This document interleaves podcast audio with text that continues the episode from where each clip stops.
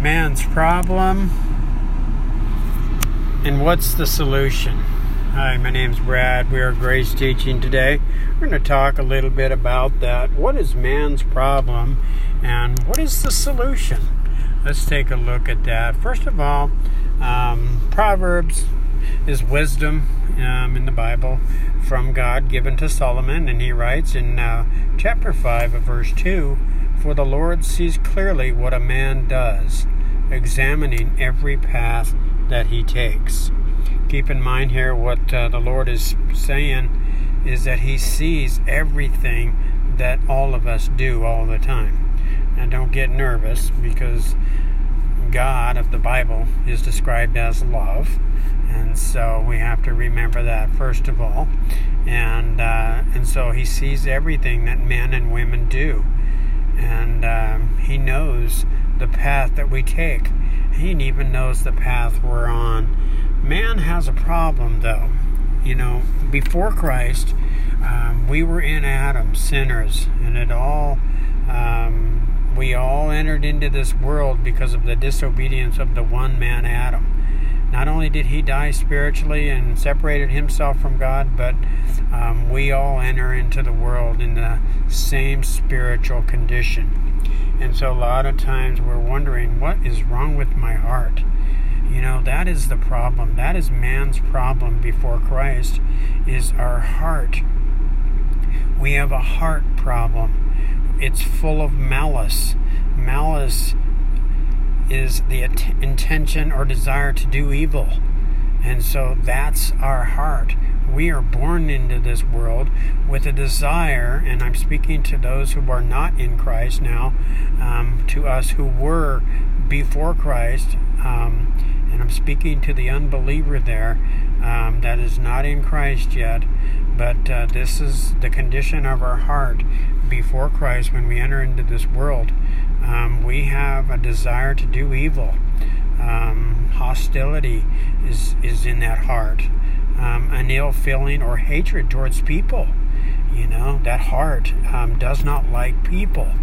Um, in fact, hate is a better word to use, um, or bitter towards other people. And so that's our problem before Christ. Um, we have a stony heart. The Bible describes it as deceitful above all things and desperately wicked. Um, Jeremiah seventeen verse nine says, "The heart is deceitful above all things and desperately wicked. Who can know it?"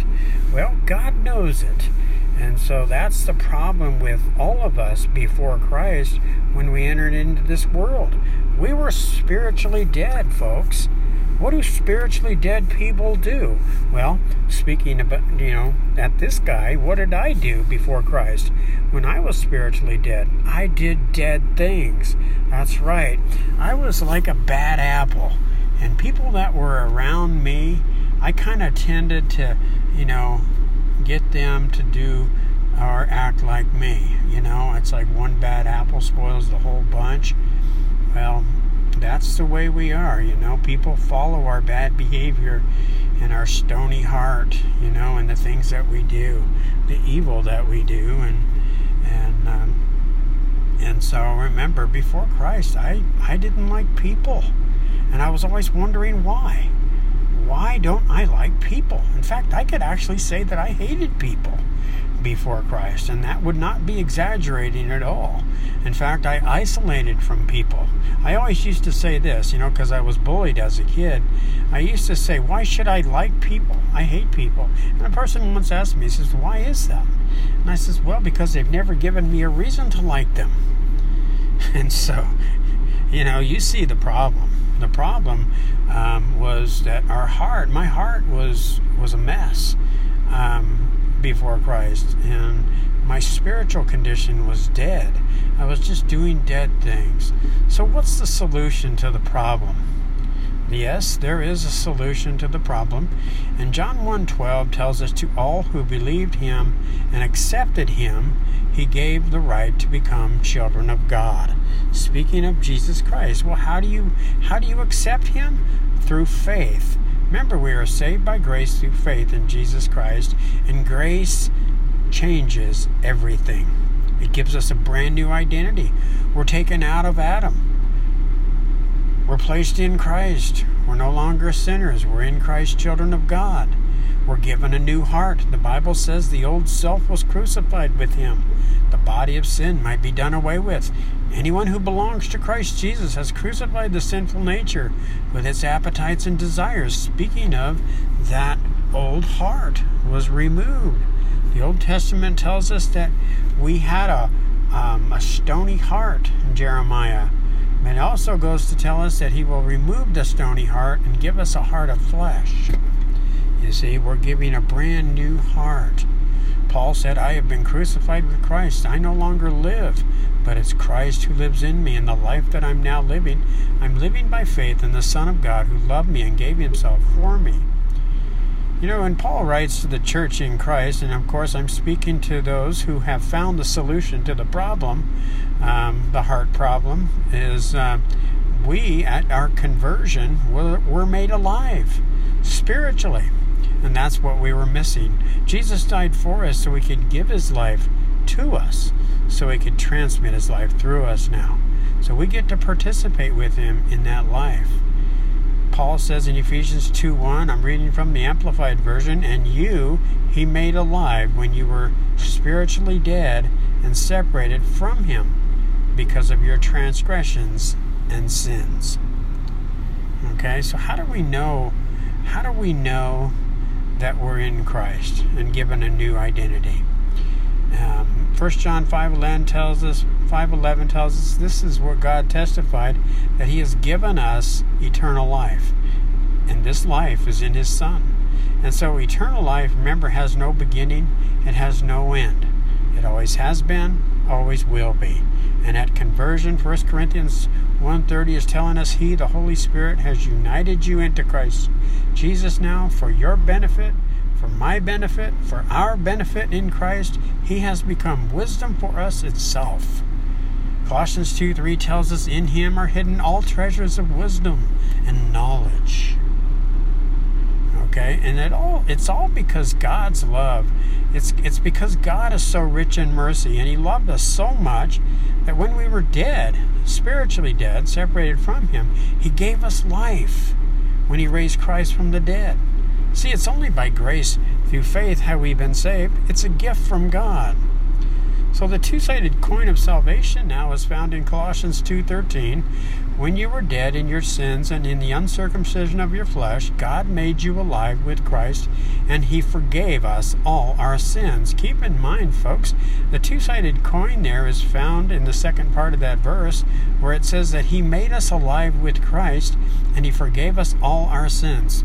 In the past tense, new covenant forgiveness was unconditional and final, based entirely on what Jesus Christ has done. So our sins have been forgiven. He forgave us all our sins. You see there in the past tense? So remember, the grace of God, we're, we're saved by grace through faith, not of works. It's a gift from God, and it's like receiving a gift. One of the most difficult things for us to do is just to receive a gift, especially from God. But the way we thank him and bless him because of this free gift is we ask him for more, the psalmist tells us. If you want to bless the Father because of all he's done for you, just ask for more. Okay? And so there are benefits to being made alive in Christ spiritually. Not only are we given a new identity, but we are ministers of this new covenant. That's right. When Paul writes to the new creature in Christ, remember, their behavior was not too um, good, if you know what I mean. They were carnal Christians, meaning living from the flesh. And when we live from the flesh as Christians, what's going to happen is we're going to be easily persuaded, enticed, and tempted to take things into our own hands. And that's what they were doing. They were exchanging pure relationships for impure relationships. Um, they were drinking and carousing and, and just slandering each other, fighting, and, you know, just carrying on. But that's the flesh. But nevertheless, he goes and tells them, anyone in Christ is a new creature. Old things have passed away. Behold, all things have become new. So he's not going after their identity. He's going, or he's not going after their behavior. He's going after their identity. Excuse me. But Second Corinthians three, verses five and six, is going to tell us now, who are in Christ, that God has made us competent as ministers of this new covenant. And so, not that we are adequate in ourselves to consider anything as if it were coming from ourselves, but our adequacy comes from God, who made us adequate to be ministers of the new covenant. See, God does the qualifying. To those who are in Christ, that very life qualifies the believer in Christ to be a minister of the new covenant.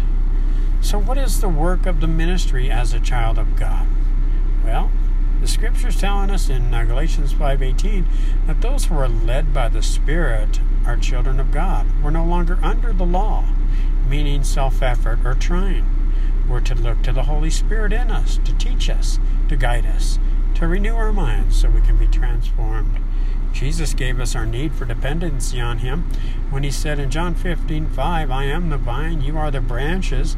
If a man abide in me and I in him, he will bear much fruit." Keep in mind, we don't live for Jesus. We're in Jesus Christ. We are one with Him. And so to abide is not a work. It's the place we live. It's like we live in Arizona. We don't have to go there. We're already there. And when you're in Christ, you're already there. You see, and He's in you. We're one with Him. And so as we trust Him as our life and source, we will bear His character, which is found in Galatians five twenty-two, which is love, joy, peace, patience, kindness, goodness, faithfulness, long-suffering, and self-control. Remember, we cannot love in our own strength, folks. It's only through dependency on Him do we experience and bear this love to others. So Jesus said, now, you are the light of the world. A city on a hill cannot be hidden. John one, four and five tells us in Him was life. You see, that life is the light of mankind. The light shines in the darkness, and the darkness has not overcome it. What that means is they don't understand how it's all working. So, you know, when Paul again dresses us in Christ, he says, look, you guys were once darkness, meaning you were in the darkness, but you were taken out of the darkness and placed in the light.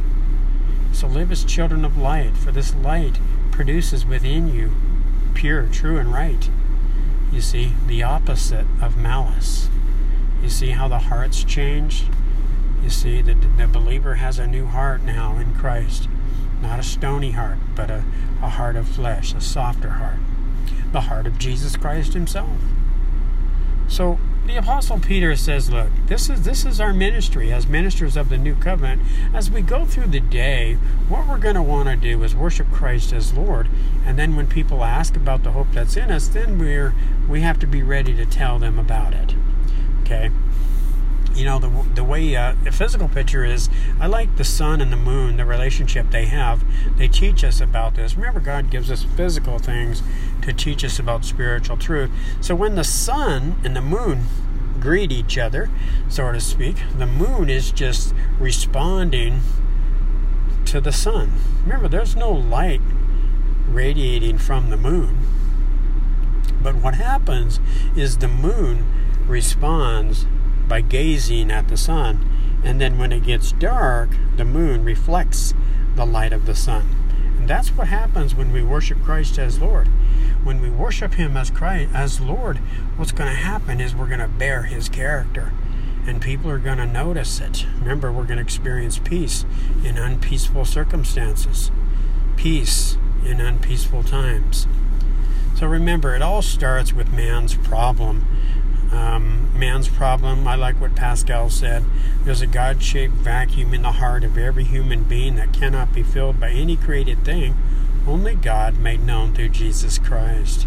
So the solution, folks, is in Christ. Acts two twenty-one tells us anyone, anyone who calls on the name of the Lord will be saved. The word calls in the Hebrew language is like picking up your phone and calling your best friend. God bless.